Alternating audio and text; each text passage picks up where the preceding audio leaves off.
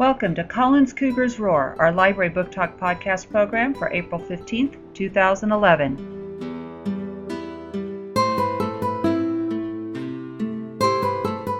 Today, Brisa from 5A is going to tell us about one of her favorite books.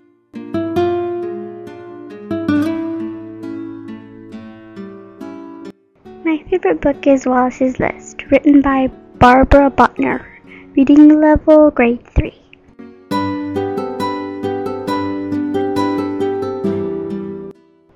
Book is about Wallace. He has a list for everything, but one day he meets someone new, Albert, a friend who doesn't have any list for anything.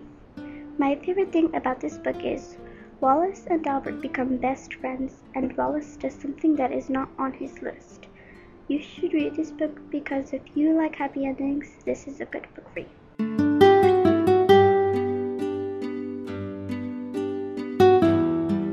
Thank you, Brisa, for telling us about Wallace's List. Boys and girls, if you'd like to read this book, come on by the library and check it out.